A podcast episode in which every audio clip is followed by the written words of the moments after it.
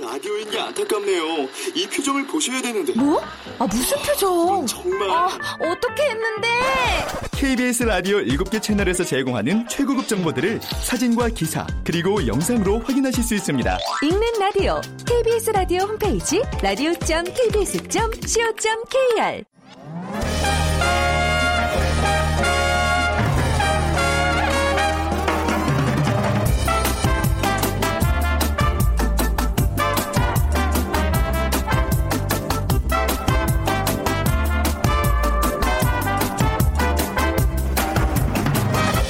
안녕하세요. 빅데이터로 보는 세상 아나운서 최현정입니다. 여러분 혹시 이 미국 드라마 생각나세요? 주인공이 키트라는 자동차를 부르면 어디선가 나타나서 주인공을 목적지에 데려다 줍니다. 어, 자동차는 주인공과 친구처럼 대화도 나누고 말이죠. 영화 속 신기한 세상이라고만 느껴졌던 무인 자동차가 지난해 11월 서울 강남 한복판을 달렸고요. 고속도로 시험 주행도 이미 성공했습니다. 운전자가 필요 없는 자율 주행 자동차는 인공지능과 빅데이터 등 첨단 기술이 활용된 건데요. 최근 미국의 한 인터넷 쇼핑몰 업체에서는요, 현재 자율주행 자동차에서 사용되는 첨단 기술을 그대로 마트 자동화에 적용하면서 어, 최근 계산대와 계산원이 없는 신개념 마트를 발표하기도 했습니다. 우리의 생활을 바꿔줄 미래 혁신 기술들 올해도 많은 발전이 있었는데요. 자, 오늘 어, 세상의 모든 빅데이터 지난주 제가 왜 사물 인터넷 좀 살펴봤죠? 2016년 화제의 미래 기술 두 번째 시간 빅데이터에 대해서 알아보겠습니다. 그리고 이어지는 2030 핫트렌드 시간. 화제의 핫트렌드 탑10. 아, 확실히 연말되면 이런 탑10, 뭐, 빅뉴스 10, 뭐 이런 것들 순위 보는 게 또 이제 유행이잖아요. 저희도 한번 젊은 사람들이 좋아했던 또 트렌드를 이끌었던 화제들 10가지 뽑아봤습니다. 자, 빅퀴즈 문제 드립니다. 올해 검색어 며칠 전 소개를 해드렸는데요. 1위 비선실세 국정농단이었고요. 2위는 20대 총선, 3위는 지진이었습니다. 그리고 5위는 인공지능과 이세돌 구단의 대국이었는데요. 전 세계의 이목이 집중됐던 순간, 순간들이었죠. 자, 이세돌 구단과 대국을 펼쳤던 인공지능 그 바둑 프로그램 이름은 뭘까요? 1번 명문고, 2번 냉장고, 3번 알파고, 4번 제리제리고고. 다 고르 끝나요. 네, 그 중에 인공지능 바둑 프로그램 맞춰주시면 됩니다. 정답과 함께 다양한 의견들 문자로 보내주세요. 커피와 도넛 모바일 쿠폰 준비해 놓고 있습니다. 휴대전화 문자 메시지 지역번호 없이 샵 9730이고요. 짧은 글은 50원, 긴 글은 100원의 정보 이용료가 부과됩니다.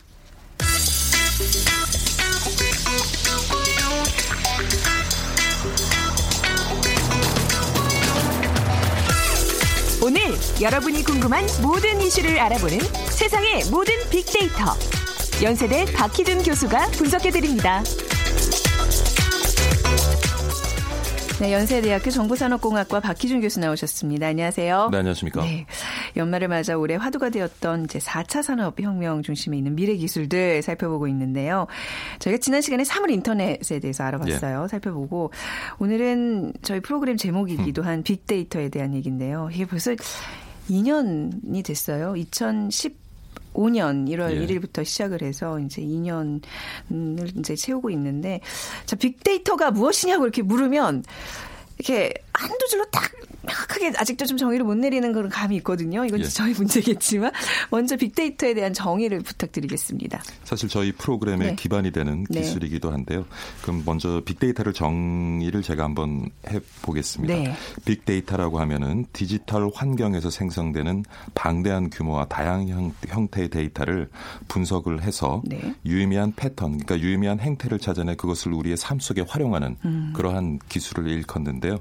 사실 이전에도 어, 유사한 개념이 없었던 것은 아닙니다. 네. 하지만 최근에 와서 이제 컴퓨팅 기술이 발달을 해서 보다 많은 데이터를 보다 짧은 시간 안에 보다 빠르게 수집하고 분석할 수 있는 그런 환경이 구축됨으로써 음. 이제 에, 가능해진 것이고요.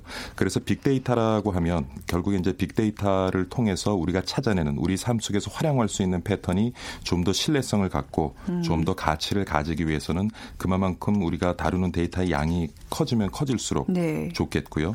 그 다음에 더 빨리 처리할 수 있으면 좋겠죠. 그리고 다루는 데이터가 더 다양할수록 음. 우리는 그 데이터로부터 얻은 패턴을 일반화해서 우리 삶 속에 사용하기에 더 어, 용이하다라고 네. 해석이 가능할 것 같습니다. 음, 이게 SNS가 발달되면서 이 이제 어떤 정보의 양이 더 많아지고 이게 빅데이터로도 구축이 되는 거죠. 그렇게 예. 볼수 있는 거죠. 근데 우리 프로그램에서도 이제 빅데이터를 활용해서 이런 많은 사회 현상들을 분석을 해드리고 있어요. 근데 그 뭐 그 교수님 같은 경우는 이제 다른 분들이 좀 물어보더라고 빅데이터를 어떻게 분석하는 거예요? 이게 저희 사실 전문적인 툴로 하시는 거죠. 예, 저희가 네. 툴이 있고요. 네. 사실은 에, 매일 새로운 그러한 뉴스들을 다루면서 그 음. 뉴스들의 시사점을 뽑아내야 되기 네. 때문에 네. 사실 시간의 제약도 있고요. 비용의 제약도 있기 때문에 다양한 데이터를 저희가 다루지는 못합니다만은 네. 일부 SNS 상에서 오고 간 대화를 어, 단어를 분석할 수 있는 툴이 있습니다. 음. 그래서 저희가 사용하는 것은 일정 기간을 두고 우리가 뭐 어떤 현상을 다루고자 했을 때 그 현상에 대해서 SNS 사용자들이 대화를 네. 나눌 때 긍정적인 단어를 많이 사용했는가 음. 아니면 부정적인 단어를 많이 사용했는가를 통해서 네. 얼마만큼의 인구가 긍정적인 견해를 가지고 있고 부정, 부정적인 견해를 가지고 있는지 유추해내는 어. 그러니까 여론 동향을 살펴보는 그러한 저희가 방법론도 하나를 사용하고 있고요. 음. 또 하나는 이제 연관 단어입니다. 네. 그래서 어떤 현상에 대해서 SNS 사용자들이 얘기를 할 때 그 단어를 얘기할 때 같이 많이 사용했던 단어를 네. 찾아내는 거죠. 그래서 어, 우리가 보고자 하는 현상과 같이 언급된 단어가 많다고 하면은 분명 그 단어는 우리가 보고자 하는 현상과 상관관계가 상관관계. 높다고 네. 보는 거죠. 그래서 음. 뭐 어떠한 것이 어떤 것의 원인 결과인지는 분명하지는 않지만 네. 에, 상관관계가 있다고 하고 그것을 기반으로 해서 저희가 이제 해석을 하고 시사점을 뽑아내는 그런 방법론을 사용하고 있습니다. 네, 그러니까 막대한 정보들 이런 재료들을 이제 사실 빅데이터는 전문가분들이 분석을 하는 거거든요. 이걸 어떻게 어떤 관점으로 볼 수 있고 이게 어떤 유의미한 결과로 도출될 수 있는지 이거는 아무나 할 수 있는 게 좀 아닌 것 같아요. 근데 요즘에는 네. 그 툴이 있기 때문에 네. 그 툴에 간단합니다. 그래서 우리가 어. 보고자 하는 현상 사항을 그 네. 툴에 다 집어넣으면 예. 에, 아까 제가 앞서 말씀드린 어떤 긍정적인 견해, 부정적인 견해를 찾아낼 수도 있고요. 네. 그리고 상관관계가 높은 같이 어. 많이 언급된 단어도 쉽게 찾아낼 수가 아유, 있습니다. 그래도 그걸 언어로 해석하는 거는 교수님 같은 전문가분들이 하시는 거죠. 아무나 한다 그러면 교수님의 그 어떤 위상이 떨어지는 얘기잖아요. 예, 꼭 그렇지는 않고요.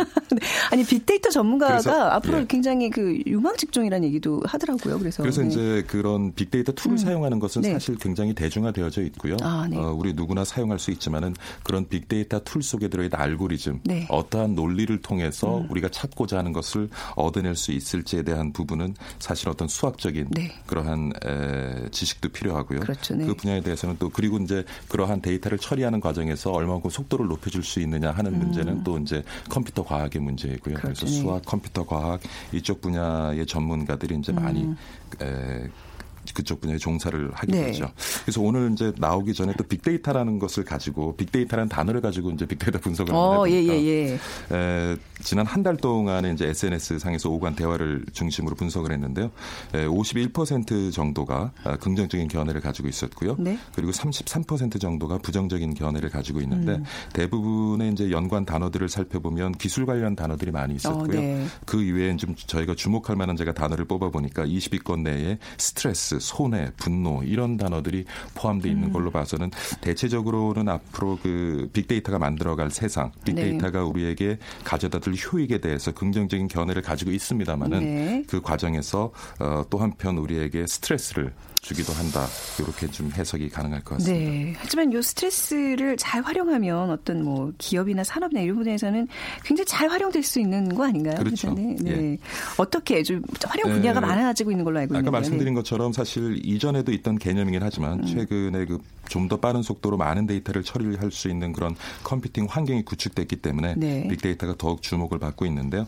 에, 이전에 그 사례들을 살펴보면 미국의 그 자이언트라는 그 음. 그 슈퍼마켓 프랜차이즈가 있는데요. 여기서 어떤 방법을 사용했냐면 에, 사용자들에게 그 슈퍼마켓 사용자들에게 할인 카드를 이제 만들어줬어요. 네. 간단한 신상 정보를 받고 그다음 할인 카드를 만들어주고 그래서 그 카드를 가지고 결제할 경우에는 일부 품목에 있어서 할인을 해주는데 근데 중요한 것은 할인을 주고 받고의 문제가 아니라 어떠한 고객이 어떠한 시간대에 어떠한 물건을 동시에 음. 구매하는가 어떤 유용한 패턴을 잡기 위해서 네. 그 자이언트라는 회사가 활용 사용한 건데 예를 들면은 일요일 오전에 음. 남성 고객이 예, 자이언트라는 슈퍼마켓을 방문했을 때 면도기, 그다음에 네. 일요일 신문, 그다음에 음. 아이의 기저귀를 네. 동시에 구매하는 확률이 굉장히 높다는 음. 에, 그런 패턴을 발견하고 일요일 오전마다 그 계산대 옆에다가 네. 면도기라든가 그다음에 어. 아이들의 그 기저귀를 기저귀. 진열을 해서 그 품목의 매출을 높인 그런 경험도 있고요. 그래서 시작이 됐지만 이제 진일보해져 서 얼마 전에 굉장히 화제가 됐었는데 에, 또 타겟이라는 그런 할인 유통업체가 네네. 있어요. 유통업체가 있는데 한 가정에 그 유아 유아 육아용품 관련된 그 카탈로그가 배달이 되는 거예요. 네. 그래서 사실은 뭐 그, 그 자녀는 이제 고등학교 자녀가 있는 네. 가정이었는데 그래서 굉장히 의아하게 생각했는데 결국에 알고 보니까 그 아, 그 고등학교 자녀가 임신을 임신해서 어, 어떻게 예. 그러면 그것을 타겟이라는 그 할인 유통업체는 어. 떻게 알았을까? 네네. 네. 그러니까 그것이 이제 빅데이터의 힘인 거죠. 아, 그러니까 그래서 아이가 검색을 했던 거죠, 그죠? 검색도 네, 하고 SNS에서 사용, 음, 아, SNS 음. 주고받던 대화, 네. 그다음에 아. 인터넷을 통해서 어, 검색했던 것 이런 것들을 네. 종합을 해서 네. 어, 그 고등학생 여고생이 분명히 네. 아이를 가졌을 것이다라는 아. 추측을 하고 그 할인 유통업체에서는 육아 네. 관련된 용품 캐터 로그를 를 네. 이제 그 보내줬던 거죠. 뭐 그런 사례도 있습니다. 아, 예. 이제 그 제 주변에 어떤 일이 있었냐면요. 좀 다른 얘기일 수도 있겠지만 고등학교 때 이제 뭐 이런 사이트 같은 데서 막 댓글을 열심히 남겼던 친구가 있나 봐요. 근데 그게 이제 사회인이 돼서 그게 또 뭐 문제가 돼가지고 지금 형사소송이 걸려 있고 취업이 뭐 취소되고 뭐, 뭐 그런 일까지도 있더라고요. 그러니까 내가 남기는 특히 SNS상의 모든 것은 다 정보가 될 수 있고 남들이 공유할 수 있다는 사실을 잊지 말아야 돼요. 예, 네. 그 부분도 우리가 꼭 주목을 해야 될 것 같고요. 네. 그래서 말씀드린 것 처럼 이렇게 고객 관리, 고객과의 점점에서 음. 발생하는 그런 데이터를 이제 분석을 해서 네. 기업들이 매출을 늘리고 수익 구조를 개선하는데 많이 활용을 했는데 이제는 뭐 그 제품 개발, 생산, 음. 판매, 유통, 사후 관리 전 그 가치사슬 전반에 걸쳐서 지금 활용이 되고 있고요. 네. 그리고 또 금융 분야에서도 최근 많이 주목받고 있는 것이 예를 들어 드리면은 지금 우리나라의 신용 등급이 1등급부터 10등급까지 있습니다. 그런데 1, 2, 3등급을 제외한 그 대부분은 사실 제 1은행권에 대해서 대출이 불가능해요. 왜냐하면 네. 신용이 안 좋은 것도 있지만 제대로 된 그 금융 거래, 신용 거래 정보가 없기 때문에 음. 사실은 불이익을 당하는 경우가 많은데 네. 그런 인구들을 위해서 최근에 이제 몇몇 은행들도 벤처에 투자를 해서 새로운 신용 평가 방법을 찾아내는데 그것이 뭐냐 하면 지금까지 어떤 신용 거래, 금융 거래가 없더라 해도 SNS에서 나눈 대화, 음. SNS에서 가지고 있는 친구의 유형을 보고 이 사람에게 돈을 빌려주면 네. 받을 확률이 얼마만큼 될 것인가를 어. 추측해 낼 수 있는 좀 알고 알고리즘들이 만들어지고 있거든요. 네. 그래서 실제로 이제 신용카드 회사죠. 어, 그 비자 카드 같은 데서는 이러한 방법을 음. 지금 활용을 해서 네. 네. 왜냐하면 사회에 처음 이제 발을 딛고 신용카드를 처음 만드는 그래서 신용 정보가 제대로 없는 네. 그 사람들의 어떤 신용 평가 모델을 만드는데도 최근에 많이 음. 활용이 되고 있습니다. 뭐 이런 분야 말고도 사실 좀 사람들이 관심 갖는 분야가 뭐 선거철 앞두고 그러니까 여론조사 같은-거나 또 재난 안전 이런 것들 공공 분야에서의 활용이 좀 관심이 좀 높아지는 것 같아요. 그렇죠. 네. 지난 그 미 대선 어, 오바마 대통령이 당선 이 됐을 때 네. 그때 사실은 이제 빅데이터 빅데이터가 만들어낸 대통령이다라는 음. 얘기도 있었는데 사실 그 선거 관련 유인물들도 한 가정의 한 부가 보내집니다만은 경우에는 오바마 대통령 같은 경우에는 한 가정의 한 부의 그 유인물이 배송이 되는 것이 아니라 네. 어, 그 가정에 있는 가족 구성원 각각에게 음. 유인물이 배송되는 그러니까 에, 한 가정이라고 해서 그 가족 구성원이 같은 생각을 하고 같은 그, 정치적인 그, 견해를 가지고 있는 것은 분명히 아니잖아요. 네네. 그래서 그 유권자들에게 최적화된 음. 그러한 어떤 선거 공약, 어떤 선거 공약을 좀 더 어, 강조해서 얘기해야 될지 그 부분을 네. 파고들어서 사실은 에, 유권자들이 에, 오바마 대통령의 정책을 이해하고 네. 오바마 대통령을 선택하는데 굉장히 일조를 했던 것 같고요. 음. 뭐그 외에도 공공 분야에서 뭐 재난 안전이라든가 지난 시간에 사실 저희가 사물 인터넷 얘기를 했습니다만 있지만은 아직도 잊혀지지 않는 그 삼풍 백화점 붕괴 네. 사고라든가 성수대교 붕괴 사고 이런 것이 이제는 왜냐하면 지난 시간에 말씀드렸던 그 사물 인터넷 음. 그러니까 그런 어떤 건물에도 우리가 센서를 박아두고 네. 그 센서가 실시간으로 어떤 건물의 그 상태를 네. 파악을 해서 그 관련된 데이터들을 수집하고 그것이 실시간으로 분석되고 어떤 이상이 음. 됐을 때는 조치를 취할 수 있는 그런 네. 이제 환경이 구축되었기 때문에 사실 뭐 그런 재난 안전에도 굉장히 많은 도움이 되고요. 그다음에 여러분 그 탐 크루즈가 나왔던 마이너리티 리포트라는 네. 예, 영화를 음. 기억하실 텐데 당시는 어 뭐 2000 2050년 몇 시에 범죄를 저지를 음. 예정이기 때문에 체포를 한다고 하고 네, 범죄를 네. 저지르지 않은 대로 체포가 네. 됐죠. 그래서 앞으로는 지금 근데 미국 같은 경우도 캘리포니아에서는 몇 개의 그 카운티에서 이 시스템을 도입을 해서 그러니까 범죄를 예방하는 데 많이 네. 활용을 하고 있어요. 그러니까 네. 어떤 지역에서 어떤 시간대 어떤 기온에 어떤 유동인구가 에, 어떤 수의 유동인구가 발생했을 음. 때 그만큼의 범죄 확률이 높아지겠다 해서 그 범죄를 예방하기 위한 경찰 인력들을 보다 효율적으로 네. 조정해서 사용할 수 있는 그런 이제 시스템도 있고요. 그래서 뭐 앞서 말씀드린 것처럼 단지 기업이 어떤 매출을 높이고 수익을 증대하는 뿐만 아니라 음. 공공 분야에서 우리 그 시민들의 그런 어떤 그 안전성, 네. 효익을 높이기 위해서도 많은 기여를 하고 있는 것 같습니다. 네, 그래서 이 저희 빅데이터 전문가들을 뭐 디지털 점술사라고 얘기도 하더라고요. 근데 이게 단순히 어떤 점술사라 그러면 뭐 우주의 기운을 빌어서 미래를 예측하는 게 아니라 정확한 정보를 토대로 해서 이 앞날을 내다보는 또 이제 우리 생활에 앞으로 많은 또 빅데이터가 활용될 것으로 예상이 되는데 저 빅데이터로 보는 세상 우리 저 빅데이터 얘기를 계속 이렇게 했는데도 들을 때마다 재밌고 신기하고 그래요. 자 내년에도 이제 빅데이터 좀 잘 부탁드리고요. 오늘 막 가시기 전에 예. 빅퀴즈 좀 부탁드리겠습니다. 예. 2016년 올해 검색어 1위는 비선실세 국정농단이었고요. 2위는 20대 총선, 3위는 지진이었습니다. 그리고 5위는 인공지능과 이세돌 구단의 대국이었는데 전 세계의 이목이 집중됐었죠. 이세돌 구단과 대국을 펼쳤던 인공지능 바둑 프로그램의 이름을 맞추는 문제입니다. 1위는 명문고고요. 1위가 아니고요. 1번이라고. 아, 1번이 명문고고요. 네. 뭐 네. 순위를 매기세요. 네. 1번 명문고. 네. 예, 너무 참 경쟁 사회에 살다 보니까 네, 이런 일이 벌어져요. 네. 2, 아, 2번은 냉장고고요. 네. 3번이 알파고. 네. 4번은 제리제리 고고입니다. 네. 자, 정답 여러분들 다양한 의견과 함께 보내주세요. 휴대전화 문자메시지 지역번호 없이 샵 9730입니다. 짧은 글은 50원, 긴 글은 100원의 정보 이용료가 부과됩니다. 자, 연세대학교 정보산업공학과 우리 프로그램의 1위 박희준 교수님과 함께했습니다. 고맙습니다. 네, 감사합니다.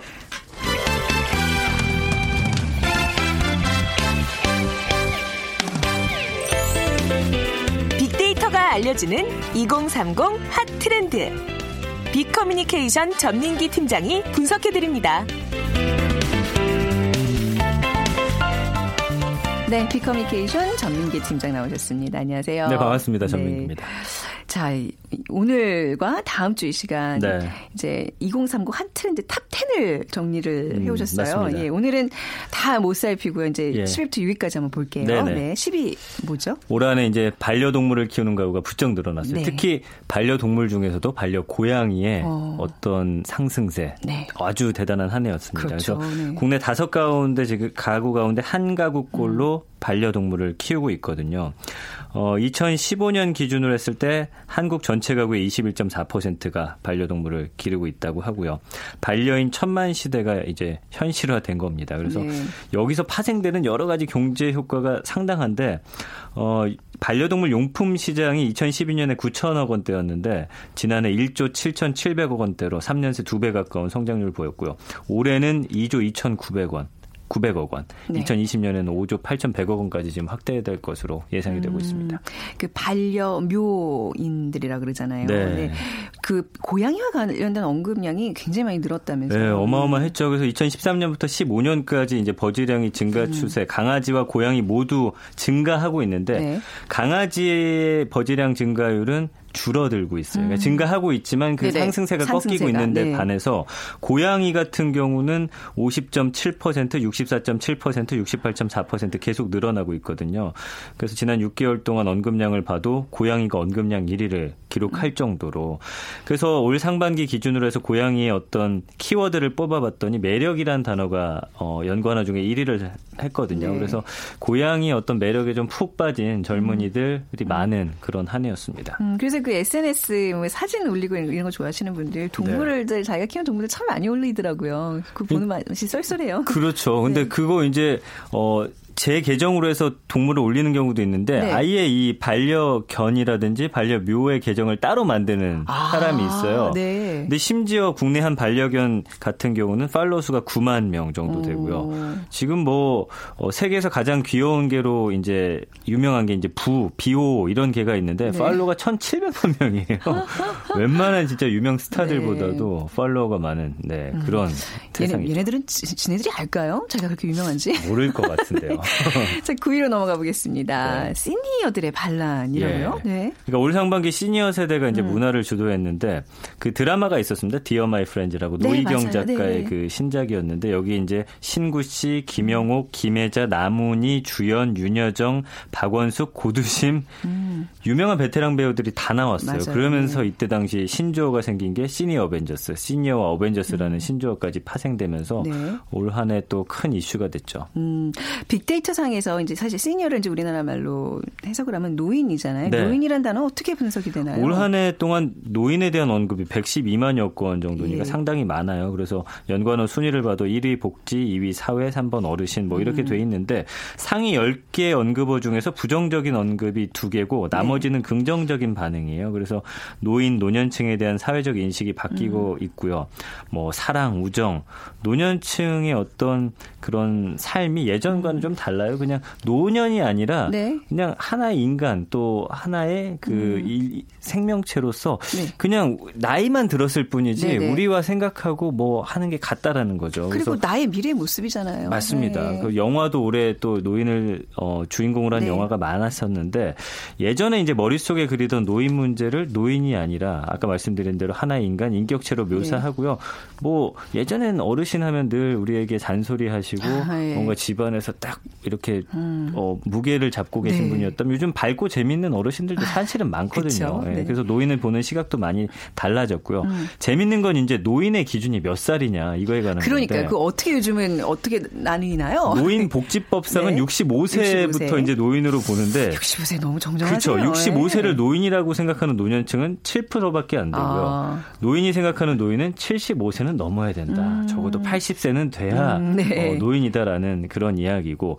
근데 이게 참 노년의 어떤 삶 자체도 약간 양극화돼 있습니다. 그래서 맞습니다. 경제적으로 좀 여유 있는 분들의 그 삶은 음. 여유롭고 재미있는 반면에 또 그렇지 못한 분들의 삶은 네. 또 힘들거든요. 그래서 우리 젊은 세대와 음. 같이 모든 게 지금 양극화되고 있는 게좀 사회 문제로 보이기도 합니다. 특히나 지금의 이제 노년층들은 사실 본인들을 위해서 뭐 이렇게 저축해 놓고 뭐 준비했던 세대들이 아니에요. 자식들에게 다 쏟아부었던. 네.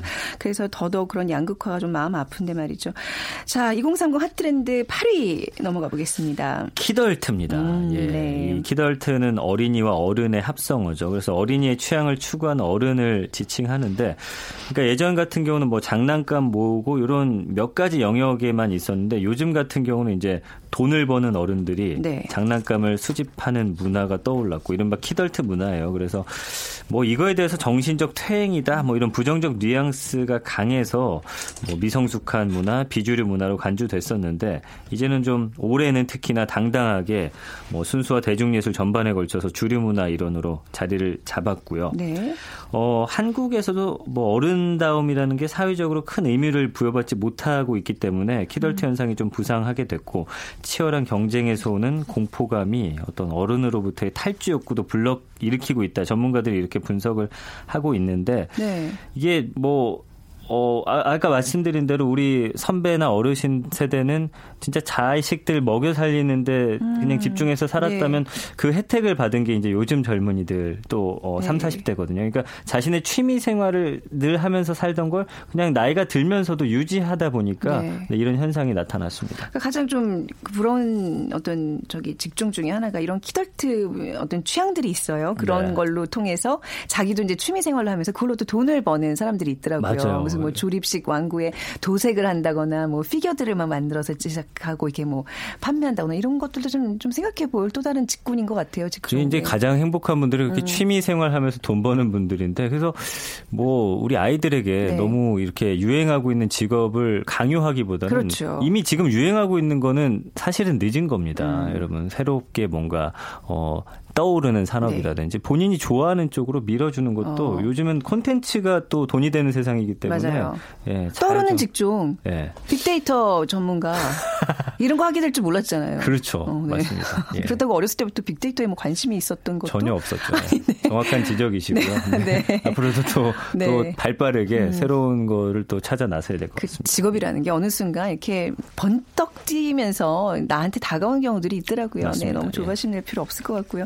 자, 7위로 넘어가 보겠습니다. 네. 어, 미니멀 라이프 미니멀리스트가 올 한 해 정말 인기였습니다. 그래서 소비 소유욕에 지쳐서 비워내는 사람들이 어, 올 한 해 상당히 네. 인기가 있었는데 네. 이 책이 있습니다. 미니멀리스트의 저자인 조슈아 필즈 밀번은 인생에서 넘치는 걸 없애고 물건이 아니라 인생 그 자체에서 행복을 찾는 사람이 미니멀리스트다 이렇게 정의를 했어요. 그래서 음. 요즘에 이제 인기 있는 게 물건 배치를 최소화하고 여백 있는 공간을 꾸미는 인테리어 그러면서 북유럽풍 인테리어가 재작년부터 상당히 인기인데 이게 네. 아주 미니멀리즘의 대표적인 거라고 볼 수가 있고요. 또 건강한 식재료로 간소하게 식탁 차리고 같은 종류와 색깔의 옷을 그냥 유니폼처럼 편하게 입고 음. 생활하는 거 브랜드가 없는 상품 중에서 네. 이제 내가 정말 좋아하는 디자인이라든지 이런 거 골라서 요즘엔 싸더라도 이쁘게 꾸밀 음. 수 있는 여러 가지 품목들이 있기 때문에 저는 뭐 미니멀리스트 미니멀리즘에 대해서는 상당히 긍정적으로 보고 있습니다. 그러니까 내 삶에 좀 거품을 빼는 그런 의미이지 않나 싶은데 네. 특히 올해 미니멀리스트라는 얘기, 미니멀 라이프, 이런 미니멀리즘 이런 게 얘기가 많이 나왔고 이제 뭐 보도도 굉장히 많이 되고 언론에서도 네. 특별한 이유가 있었을까요? 올해 열풍이었던? 일단 미국과 네. 일본에서는 상당히 오래 전부터 인기가 음. 있었는데 우리 어, 나라에는 이제 얼마 전부터 들어왔어요. 근데 네. 이게 어떻게 보면은 원해서 된 것도 있지만 아, 예. 어, 자의반 타의반 경제적으로 좀 요즘 어렵다 그렇죠. 보니까 네. 비싼 돈 주고 못 살 거라면 어, 가성비 요즘에 가치 소비와 좀 네. 맞닿아 있어요. 그래서 적은 돈이지만 나는 내 삶을 어, 멋지게 꾸며 나가겠다라는 음. 이런 생각들이 만들어 가게 된 거고요. 그 SNS에서는 요즘에 이제 불필요한 물건 정리하거나 버린 후 이제 인증샷 찍는 거라든지 음. 이런 어, 비워내기 프로젝트, 미니멀리즘 게임 같은 게 상당히 올 한해 인기였거든요. 네. 그래서 뭐 이런 문화는 좀 앞으로 더 장착돼도 정착돼도 좋다라고 음. 저는 생각이 듭니다. 아니 그냥 우리가 왜 화면에서 미니멀리즘을 추구하는 사람들의 집이나 네. 뭐 그죠 구석구석 뭐 옷장 냉장 보면 참 부럽잖아요. 단순하고 깨끗하고 저도 그래서 이게 미니멀리즘을 실천할 수 있는 우리 인생에 몇 가지 기회들이 있는데 이사가 음. 이사가 그렇잖아요. 맞아 이사 갈 때 버리시면 돼요. 근데 제가 이번에 해보니까 네. 아무 본인의 철학 없는 미니멀리즘을 추구하다 보면요. 예. 저 지금 막 다시 다 사고 다 사는군요. 너무 예. 버린 거죠. 이게 예. 이제 좀 견제해야 될 게 위험해요. 이거. 어떤 유행에 따라서 맞아. 음. 아무 생각 없이 어 저거 그냥 어. 비워내니까 이뻐 보이네 따라하면 네. 말씀해 주신 대로 네. 다시 사야 되니까 잘 한번 생각해 보시고 그러니까. 실천에 옮기시는 게 중요합니다. 뭐 어떤 걸 이렇게 과감하게 할 때는 자기의 어떤 철학이 분명히 있어야 된다는 걸 이번에 좀 많이 느꼈습니다. 어 다시 사면서 가족들한테 많이 욕 먹고 있어요. 멀쩡했던 거 왜 버렸냐고 이렇게 다시 살 거면.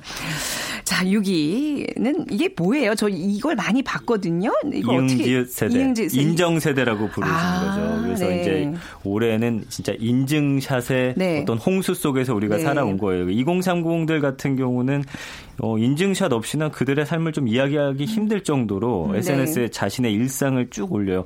점심에 뭐 먹었는지, 음. 누구랑 어디 갔는지, 뭐 사소한 것들을 다 올리고 있거든요. 그래서 어, 이게 또 원인을 또 분석을 해봤더니 좀 슬픕니다. 이 네. 한국의 청춘 세대가 역사상 가장 자존감이 떨어진 세대라고 지금 분석하고 있거든요. 그래서 어떤 연애, 결혼, 출산 이런 최소한의 삶의 조건조차 충족이 음. 안 되다 보니까 어, 이런 사진을 올림으로 인해서 서로 서로 뭐 좋아요를 누르고 네. 어, 부럽다 뭐 이런 말들을 들으면서 그 부족한 자존감을 채우는 거거든요. 그래서 아침에 일어나서 밤에 눈을 감는 순간까지 스마트폰으로 틈틈이 인증할 거를 노린 다음에 음. 계속 찍어서 올리고. 네. 근데 저는 이게 조금 어, 학생들 보니까 계속 하고 있잖아요. 네. 어, 뭐를 올릴지 그다음에 어떤 댓글들이 달렸는지 여기 약간 함몰되고 있거든요. 인정받기 위해서 내가 아닌 다른 모습을 살아가는 그게 맞습니다. 좀 패인 것 같아요. 네. 그래서 이거는 좀 어떻게 바람직한 방향으로 좀 변화가 필요한 음. 그런 문화라고 저는 생각이 들고요. 어, 어쨌든 간에 이 SNS 계정 또 네. 거기에 팔로워 수, 좋아요 개수 이런 거에 너무 집착하는 우리 젊은이들이 좀 빠르게 본인의 음. 어떤 자존감을 찾고 네. 또 본인이 진짜 원하는 게 뭔지를 잘 생각해서 좀 건강하게 음. 하루하루를 살아갔으면 좋겠습니다. 맞아요. 근데 이 예. 인정이라는 거는 우리 뭐 인간의 뭐 메슬로 욕구라 그러듯이 이게 기본적인 네. 어떤 본능인데 말이죠. 이것마저 예. 포기되면 그야말로 포기 세대가 돼 버리는 거잖아요. 그러니까 맞습니다. 그러니까 인정 세대가 조금 더 긍정적인 모습으로 변화할 수 있도록 예. 이 문화는 이, 어떤 젊은이들이 네. 우리에게 보내는 신호일 수 있거든요. 네. 그러니까 이 사람들의 어떤 정신적인 건강을 그렇죠. 위해서 좀 노력해야 할 것 같습니다. 그렇죠. 자, 비컴기에이션 전민기 팀장과 함께 2030 핫트렌드 10 12에서 6위까지 정리해봤습니다. 감사합니다. 고맙습니다. 자, 오늘 정답 3번 알파고고요. 2890님. 네, 알파고 빅데이터 세상이지만 수집되는 개인정보가 유출되는 일은 없어야 될 것입니다. 해주셨고요. 0202님. 아무리 인공지능이 잘해도 우리 마음의 1, 2등은 이세돌 이창호입니다. 맞아요.